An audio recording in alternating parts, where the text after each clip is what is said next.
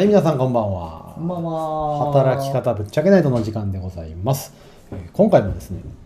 ムーブドの働き方デザイン事業部、旗トレ、トレーナーとして活躍されているプロ雑用小林さんにですね、働き方の真髄を伺ってまいります。いいいいはい。まあ、コメントであったりとか、えー、概要欄にある問い合わせフォームからご意見いただければと思いますし、ながら聞き、すごくしやすい番組ですんで、何かしながら、ね、聞いていただければと思いますんで、今日もよろしくお願いいたします。お願いします。はい。今日のテーマなんですけれども、テーマが本物のベテランと偽物のベテランということで、まあ、できれば本物のベテランになりたいなと思うんですけれども、まあ、おそらく小林さんの経験から、まあ、両者とも見てきたようなイメージなんですかね。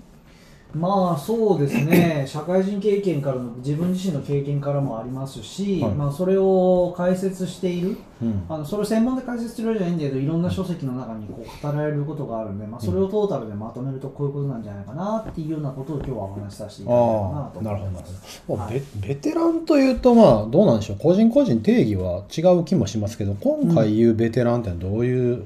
方を指しますかね。うん、まあえー、一旦ちょっと言葉の定義をね、うん、しておくと、うん、まあ今回の場合で言うと、ある技術に精通した専門家みたいなイメージで話していただくといいかなと思います。はい。だから営業一筋何年みたいな、ありそう、はい、職人、工場の職人何年みたいな、ねじ巻きは俺に任せろみたいな。なあ、ベテランだぜ。そうそうそうそう。はい、まあいわゆるベテランと呼ばれる人は、あの技術力がどんなに高くても、うん、なんか二十歳のお兄ちゃんとかベテランと呼ばれないと思うんですよ。あ、呼ばれないですね。うん、ある程度、まあその子がなんかさんさいから実はそれをやってましただったら、めっちゃベテランだみたいな。経歴で確かに見そうですね。経歴にじゅうねん一筋みたいな、あの人に聞けば分かる。経験の長さがまあ大体ベテランと呼ばれるかどうかの一つの目安じゃないですか。そうですね。会社所属であれば、おそらくそれこそ中堅を超えた方ぐらいから。まあ、定年までいかなくとも、まあ、いわゆるだからさんじゅう代中盤からよんじゅう、ごじゅう代ぐらいの、まあ、結構広いですけどね、うん、そんなイメージがありますね。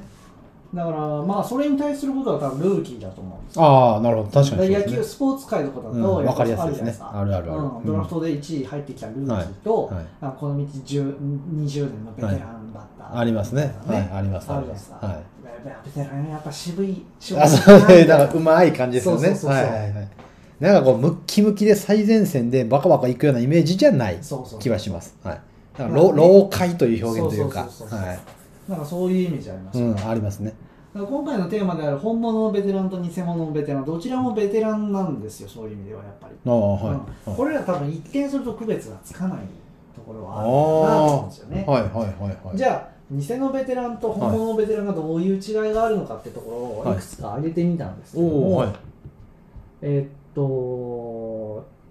特徴ですね、はい、僕が考える、はい、先ほど言った技術ある技術に長年精通しているベテランと呼ばれる人の中の、はい、この人は偽物なんじゃないか、この人は本物真のベテランだなっていうところ、はい、いくつか挙げていきますね、はい、まず偽のベテランは偽のベテラン、はい、すでに合理化され最適化された技術だとかを考えずに慣れているだけ、うんうん、ああはいはいはいはい。それを長年やっていたから、はい、もうあうんの呼吸でできるんだけども、はい、それだけっていう。ああ、なるほど。それに対して本物のベテランは、はい、成熟した技術の習得は当たり前で、はいはい、当たり前なんだけども、はい、まあそれ以上に、はい、それ以外の部分にも目を向けて、はい、もっと新しい技術はないかっていうのを探しているとか、新たな技術を習得しようという意欲がある人だと思うんですよ。うんうんうんうんうんうん、なるほどなるほど。なんか今私がパッとイメージしたのは、まあ、よくお仕事で使われてる、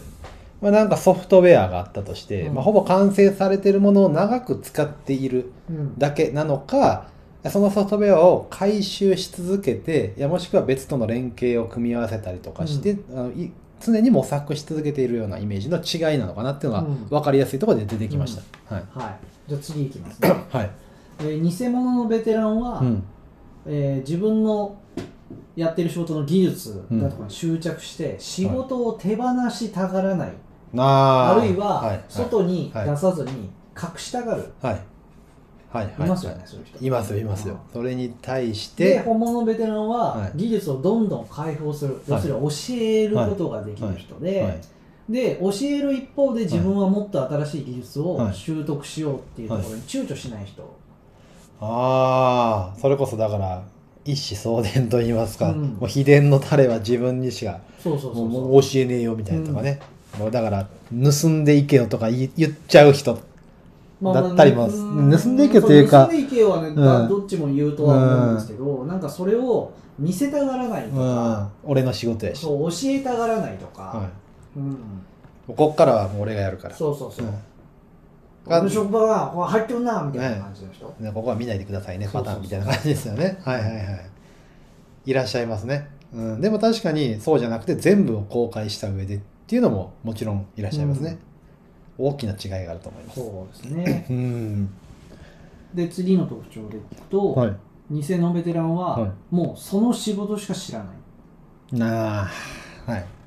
確かにそれはその人にとってみると、はい、その道一筋何十年なのかもしれないですが、はいはい、それに対して本物のベテランは、はい、多くを知った上で、はい、それを自らの意思で選択している。はいはいはいはいはい。なるほどなるほど。確かにね。どちらもその道何十年でも、はい、多分大きく違うと思うんですよ。いや絶対違うと思いますよね。うん。うんファックス使い続けてごじゅうねんみたいな。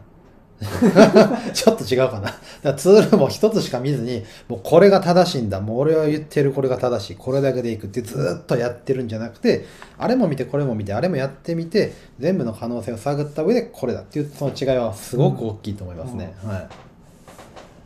うん、確かにじゃあ次の特集、ね、もういくつもありますね、はい、偽物のベテランは、はい、多分あのー、自分の仕事をやっていて、うん、危機になると多分逃げるんですよ逃げるかあるいは何もできずにうろうろしてしまうはいはいはい、はい、あたふたしてしまうとはい、うんはい、に対して本物のベテランは多分危機にこそ本領発揮するおーなるほどなるほど自分の培った技術だとかをベースにして、はいはい、応用を聞かせられるってことですね、はい、要するに、はいはいはい、偽物はそれしか知らなくて、はい、応用が聞かないから、はい多分あたふたしちゃうんですよ。なんだったら他の人に責任転嫁をするっていう。わあすごい見たことある、うん。いやこれ見たことないしやったことないし教わったことないから私は知りません。うん、そうそうそう。うん、あ俺の仕事じゃねえや、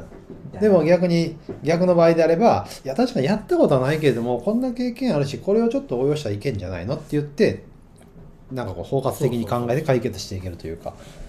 確かに全然違いますね、はい、うんじゃあもう一つこれが最後ですけど、はい、偽物のベテランは虚勢を張っていて傲慢こうか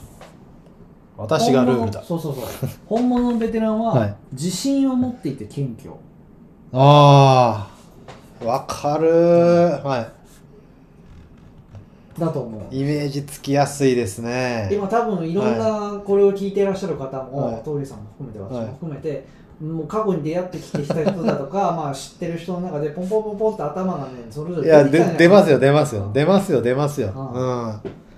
それは例えば身近な人であったとしてもある程度どっかでね話聞いた場合であっても本当にいろんなパターン出てくると思いますね、うん、いやでも確かにもう納得しかない、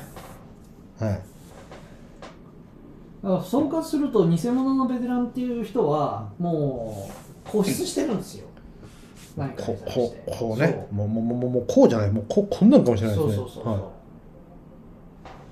それに対して本物のベテランっていうのは、はい、やっぱ広い視点を持って、うん、であえてその中でそれを選んでいる。うんうんうんうん、そうですね。こう大きな心で。だからそうなってしまう原因もきっとあると思うんですよ。はいはい、偽物になってしまう本物になるっていう、うんうん、ところがあると思うんですけど。うんまあ、いろいろ考えたりこう、こういうことを考えたりいろんな書籍を読んだ結果、はい、本物の人っていうのはやっぱ自分から行動する人だと思うんですねああはいはい、はいうん、まあまあまあ当然こうじゃないですもんねそうそうそうそう、うんうん、こうですもんね、うんうん、で偽物のベテランっていうのはやっぱりこう言われたことをやってるだけの人だったんだろうなうんうんうんうんうんでも生実家年数が長くってそれなりにこう技術は習得されているから、はいなんか頑固になってるんだけど、はい、いざっていう時にはなんか切り捨てられるパターン、ああ、まあ、ちやほやされるでしょうしね、そんな狭くても、割とあの人であれば知ってるっていうふうに扱われちゃうんですよね。特に職人の世界だと、うん、一時期その印刷業界でもなんてもそうですけど、まあ、社用になった時にリストラって必ず出るじゃないですか。はい、あ、まあそうですね、うん、はい、でリストラされてしまう人と残る人の違いってやっぱそういうところだと思うんですよ。あ、同じように働いていて、同じように技術を持ってきて、同じような年数で働いてきたんだけど、はい、A さんは切られたけど B さんは残るみたいなパターンってあるわけじゃないですか。まあそうですね、うん、うん、なんで俺が切られるんだみたいな話が、そうそうそう、うんうん、確かにそうですね。でそうかと思えば、なんか早期退職みたいなやつで会社が募集したやつになると、うん、こういう本物のベテランはどんどん見えてくるんですよ。まあ、それだけやっぱり視野も広いから、うん、どこでも生きていける術を知ってるっていうのもあるんでしょうね。まあ、チャレンジしてみたいっていう気持ちもあるでしょうしね。それはすごいイメージありますよね。だからリストラの場合はもうすごくなんか後ろ向きな理由でこいつを切るっていう感謝の判断をするんですけど、うん、早期退職は自分の意思じゃないですか。そうですね。偽物のベテランは根本的に自分に自信がないから行動できないわけですよ、はい、うん、外出られないんですよ、まあそうですね、でも本物はちゃんとした自信を持ってるから、はい、躊躇なくそこを選択できるわけなんですよ。あ、はい、どちらにせよなんか組織にとって不幸だなって感じですよね。まあ確かにそうですよね。いや本当そうですよね。それはどこで、まあ、最初ってみんな一緒やと思うんですよ。ベテランになる前、うん、ルーキーの頃って、うん、どこで差がついていくんでしょうね。分岐点と言いますか、まあ、要因はいっこではないと思いますよ、うん、いろいろなことがあるだろうし、今僕が挙げた本物と偽物の違いも、ここのパターンは本物だけど、こっちは本、あの、偽物っていう、はい、あの組み合わせてる人は組み合わさってる人がいると思いますよ。だから偽物と本物もパキッと分かれるんじゃなくて、多分グラデーションなんだと思うんですけど。はあはあはあはあ、うん、確かにそうですよね。うん、あ、なんかやっぱりみんな 今, 今から選ぶんやったら当然本物になりたいですけど、うん、やっぱなんか自分で気づけないでしょうね。偽物の方に行ってる、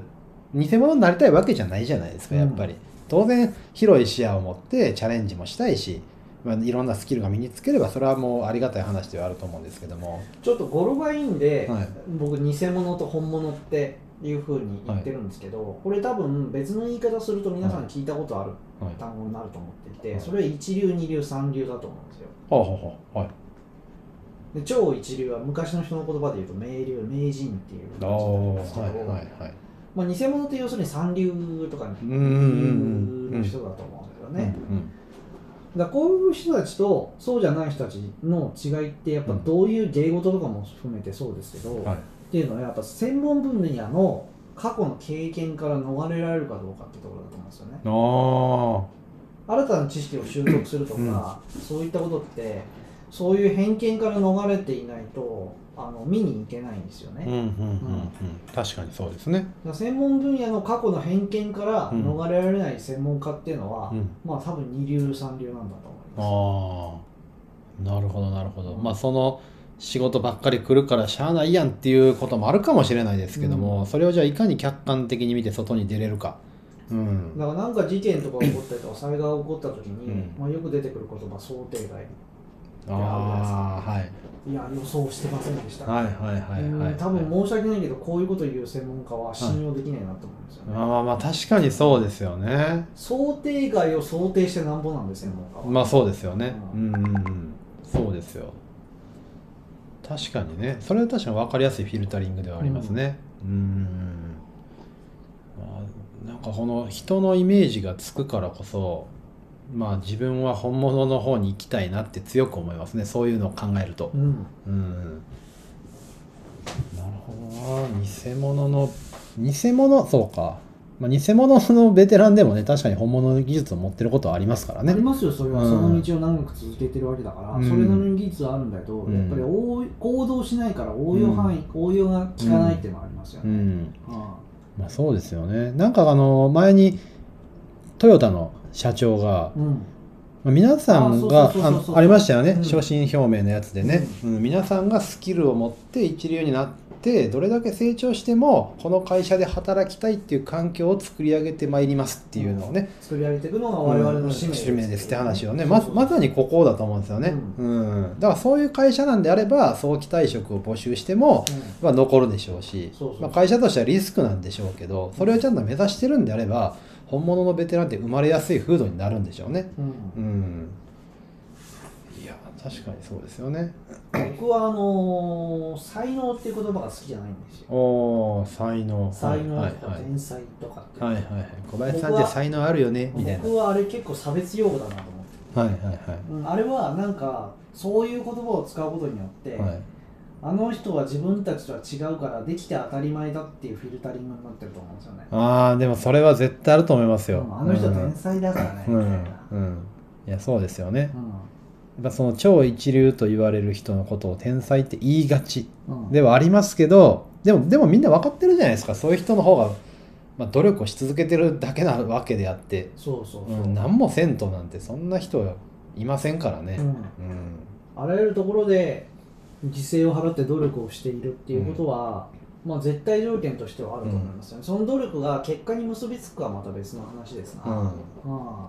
いやそうなんですよ。その超一流じゃなくてもすごく身近な部分であるのはお絵描きとか特にそうだと思うんですよ。ああそうですね。あの人ってお絵描きのセンスがあるよねとか、自分にはお絵描きのセンスがないからとか言うんですけど、上手い人は練習してるだけであってとか、あとはその理論があるわけですもんね。デザインのセンスがないとか言うけれども、うん、それはデザインの勉強をしてるからであって、だからその絵なんて勉強したらやっぱうまく描けますからね。かけますかけます、うん、ある程度のところまではいける、うん、才能があるんだとしたらベースが出来上がったその先の話です。ここのこのこのこのこのね、うんうん、才能が発揮されるのは多分主張の理のとこまでいかないと、はいうん、あそうですよね。歯ぐらいまでは、うん、もう絶対的に行動量活動量だと思いますよね。絵が上手い人は、うん、ある一つで絵が上手くなったり、いや絶対ないじゃないですか。そうそうそうそう、絵を描いているからこそ上手くなったんですよ、うん、そうですよね、うん、別にもっと描きたいっていう欲求があって、うんからこそできるわけで、そうなんですよ、うん、やっぱり別に絵じゃなくても別に何でしょう、言葉遊びでもいろんな言葉に触れるから出てくるわけであって、まあ、インプットですよね。いつも小林さんおっしゃる。あとはまあゲームうまい子だってゲームをやっぱりしてるからうまいわけであって、そうそうそう才能で固める片付けることはできないっていうのはできないし、うん、それはなんかその人 の, の努力に対してすごく失礼だなって僕は、うん、あそうですよね、うん、うん確かに。だそういう意味では一流だろうが三流だろうが努力はしてると思うんですよベテランは。ああなるほど。それなり長い年月それに従事してるんだから、はいはいうん、でもじゃあ三流と二流と一流と名人の違いは何だって話だと思うんですよね、うんあはいうん、でそれはその差は多分才能じゃないと思うんですよ。あ確かにそういうと違い、うん、違いそうですね、うんうん、誰よりも努力してるのは当たり前の話で、うんうんうん、その努力がなんかちゃんと意味のあるものになっているかどうかっていうのは、うんうんうん、努力の方向性をちゃんと自分で定められているかっていうところはすごく重要だろうなと思います。あ確かにそうですね。絵を描くにしたって闇雲にただ描いてるだけの人と、うんうんうん、もっと上手な絵を描きたいから、はい、他の部分を学んだりとか自分に足りないものを学んだりするっていう人は、はい、当然その先、はい、いちねんごにねんごになった時に結果が変わってくるじゃないですか、はい言いますね。やっぱりトレーニングなんて、まあ、前もねちょっと話出しましたけども、うん、やっぱその事後のイメージをつけないとトレーニングしたところで出来上がってくる結果は全然違いますよっていうのはね。うんいやそうですよね。だからそこがねだからベテランっていうのは前の前々回か 何,、うん、何回目かで話しましたけど、うん、想像力の違いだと思うんですよね。想像力を発揮するためにはいろいろなことを知ってないと、はい、想像力っていうのは花、はい、開かないので、はいはいはいはい、そういうところがやっぱり重要なんだろうな。だから、うん、なんかそういうことを意識すればなんかベテランほど勉強してるんですよ。いやそれは本当そう思いますよね、うんうん、そうなんですよ。やっぱり仕事ができる上司とか今まで何人も、まあ、別に同僚でも部下でもいくらでも見てきましたけども、いやどこでそんな時間あるんっていうぐらいインプットが豊富ですしすごいなと思いますよね、うん、そういうのを見たら天才とは言えないですよどう考えても。だから僕イチローさんを天才っていうのはすごく違和感があるんですよ。いやあの人ドキュメンタリーとか結構やってますもんね、うんうん、イチローの奇跡みたいな感じでもうようけ見てきましたけど、うん、すごいですもん、うん、本当にあの人ほど練習してる人っているっていう。いやそうだってあの人引退してからも同じトレーニングずっとしてますもんね。ずっとしてるでしょ。すごいと思いますよ。ずっとそれを考えてるんですよね、うん、いやすごいと思いますよね。なんかそのやっぱり一言一言に重みがありますもんね、うん、そういう人は、うん、やっぱ言葉が出てくる背景が全然違うからバックグラウンドが全然違うんですよね。そうなんですよね。あれをたった一言のなんか才能とかいう言葉で片付けてはいけないと僕は思ってますよ、うん、そうですよね、うん、何でもそうですよね。あの例えば錦織圭選手だってテニスでね日本でま あ, あそこまでの実績を残してるわけですけども、うん、確かそんな話があったのは彼と同じ練習をしたらそこまでいけるよみたいな話があって、うん、まあ確かにそうなんだろうな。でもそれは誰ができるんだっていうみたいな話っていうのはありましたしね。あとはその桑田真澄元巨人の投手が言ってたのは、私に才能があるとしたならばそれは努力をし続ける才能があったんだと思います。あーそれはそうだと思う。ああって思いますよね、ほんまに。でも努力する才能っていうのも、はい、まあまあ言い方だと思うんですけど、はい、それはずっと前の回にも話しましたけど、結局人間って好きなことしかできないんですよ。嫌いなことできないんですよ。いや絶対そうだと思いますよね。多分ね偽物のベテランは、はい、自分がずっとその技術やってるけど、はい、それそんな好きじゃないんだと思うんですよ根本的に。なるほどなるほど、はいはいはい。そんな感じしません？わかりますよね、うんうん、なんか嫌々やってんのに一流ってあんまりいないと思うんですよ、うん、僕は少なくとも会ったことないし聞いたことないなと思うんですよね、うん、その嫌っていう部分はあるかもしれないけれども、うん、それによってあいい思いをしてる部分で絶対あると思うわけですよね、うん、それによっていいお金もらってるんであれば、うん、多少疑問は感じててももう認めてるわけですから、うん、もう何も認めずいい思いもされずにけどずっとやってて本物のベテランって確かに見ないですね、うんうん、見ないと思いますね、うん、だってイチローだって「いやこれ野球大っ嫌いなんですよ」なんて言わないじゃないですか。いや言わんと思いますよね。野球を仕事っていう選手はいますけれども、でもそれはそれで好きでやってる仕事かもしれないし、うん、いやその努力はあそこまで日課にできないですよ。だって僕大谷翔平が野球嫌いだとは思わないもん。いやと思いますよね。いやそりゃそうでしょ絶対。いやそうですよね、うん、だから好きっていうのはだから加速するブースターみたいなところはあるかもしれないですけどね。いやそうですよね。だからこそ一流になっていくんでしょうね本当に、うん、うーん長く続けていることで嫌いなものが好きになるってことはあると思います。はいはいはいはい、はい、そうですね。そうそうそうそう、それが気づけるっていうのもやっぱり一流になる道筋の一つなのかなと思いますよね、うん、そうですね、うん、確かに本当そうだと思いますね。いや、まあ、確かにそういう意味では好きか嫌いかっていうのが本物と偽物の、まあ、偽物っていう表現は正しくないかもしれないですけどベテランとしての分岐点の一つなのかもしれないですね、うんまあ、いろんな分岐点があるとは思いますよね、うんうん、確かにね。だからただ単に年月が長いからといって、うんまあ確かにそれをな年月という観点で見れば、うん、ベテランっていうのは世の中にいっぱいいるかもしれないけれども、うんうん、それが本物なのか偽物なのかっていうところは、うん、なんかよくよくそういうさっきに挙げたようなことを鑑みて、うん、見極めていく必要があるんだろうなと思うんです。専門家とかでもなんかちょいちょいなんかこの人言ってることおかしいぞみたいな人いるわけじゃないですか、はいうん、いますね、うん、はい確かにそうですよね。その業務改善っていうお仕事で見た時にも我々は別に誰にでも彼でもに対して業務改善っていうサービスを提供していることが好きってわけではなくて、うん、やっぱりそれなりにやっていくぞっていう方に対して一緒に伴走サポートしていって同じ目標を達成していくことがやっぱり楽しいと言いますか、そうそうそう、そう見えてる景色があるわけですから、うんうん、そうですよね。いや本当これってすごい大事な目線っていうのはやっぱりこのあの旗手座のねぶっちゃけないとずっと通じて話してるインプットとアウトプットの話と手張りの話っていうのにやっぱり行き着くんですよね、うん、そうですね、うん、そうだと思いますよ、うん、僕が業務改善やってるのだって根本の理由は多分掃除が好き整理整頓が好きってことだから、はいはいはいはい、僕なんか整理整頓とか別に意識しないんですよ。息吸うとと同じレベルでできるので、はいはいはいはい、それができない人もいっぱいいるわけですよ、うんうん、もちろんそうですよね。だから僕はでと自分の得意なところで、うんうんうん、業務改善だとかそういうお仕事をしている、はいはいはいはい、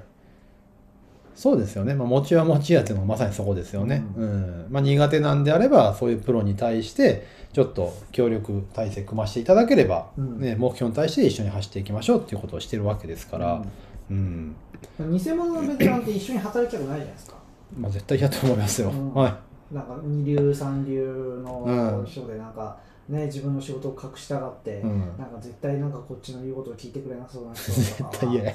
あ、絶対嫌じゃないですか、まあ、あったとしてもその部分だけやってもらっても使い捨てで終わりみたいな感じで済ませたいですよね、うん、そうそう長く付き合いたいと思わないですよ、うんはい、確かにそうですよねいや、まあ、今じゃあ今自分がどの分岐点といいますかねどの辺のこのグラデーション本物と偽物のグラデーションどのポイントに立ってるかってなかなかちょっと分かりにくい部分はありますけどもだからこそ常に見たいそうそうそう、うん、常に、常にあのー、仕事をしていく中で、うん、きちんと他の人から評価してもらうってことは重要になってくるんだと思うんですよね、うんうんうんうん、誰からも評価されたことない名人っていないと思うんですよちょっと辛いですね自称名人それは偽物やねいやそれは偽物ですよ そ, それこそ偽物ですよそれこそ偽物じゃないですか、はい、将棋の世界だって名人として認められるまでにはねあまあそうですねたくさんのステージ結果を残していかないとそういうのはできないんだから、はい、そうですね、うんうん、そうですそうです本当にそうなんですよね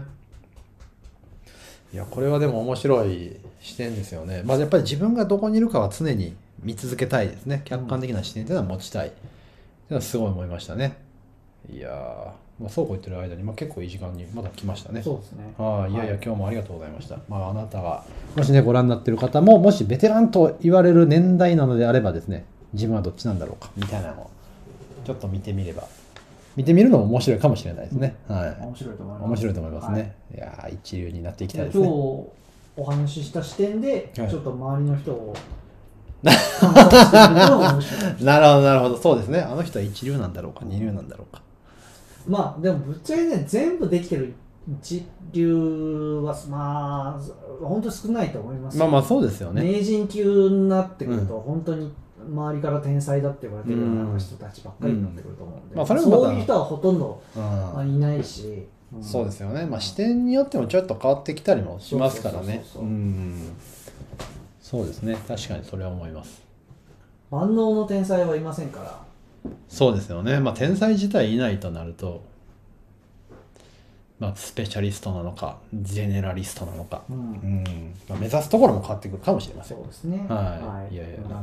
ありがとうございますはいじゃあ次回はまた峠さんのターンです、はい、あ本当ですね次回は我々お二人はムーブドで働き方のトレーナーとして業務改善というサービスを提供しているわけなんですけれども今まで働き方の話をずっとしてきましたじゃあそのサービスとしてどんなサービスを提供しているのかの一端をちょっとお話しできればなと思ってますでこれは単純にあの均等の話とかではなくてどういう接し方をするのかっていう部分ですねをちょっと紹介できればなと思ってます単純にサービス売りではないのでそのあたりですね。ぜひ小林さんと討論できればなと思ってますのでよろしくお願いいたします。はい、楽しいですね。はい、そうですね。もうちょっと我々がどんな仕事してんねんみたいなのもちょっと知っていただければそんなまずもうすぐいちねん経ちますけど、うん、この配信始めて、まあまあまあね、そうなんですよ、ね、そうこのこういった考え方をベースにはずっとしてるんですよもちろんでもそれを押し付けるわけではないんですけれども、まあ、どういった接し方をするかっていうのをちょっと見ていただければなと思ってますので、はい、よろしくお願いします、はい、よろしくお願いします、はいということでですね、今日もここまでお話ししてきましたけれども、今日は本物のベテラン、偽物のベテランという話をしてまいりました。で、今日の感想はコメント欄、もしくは問い合わせのフォームが概要欄にありますので、そちらからいただければと思いますし、できればいいねボタンとチャンネル登録よろしくお願いいたします。はい。それでは今日も小林さんありがとうございました。ありがとうございました。はい。それではまた次回お会いいたしましょう。さようなら。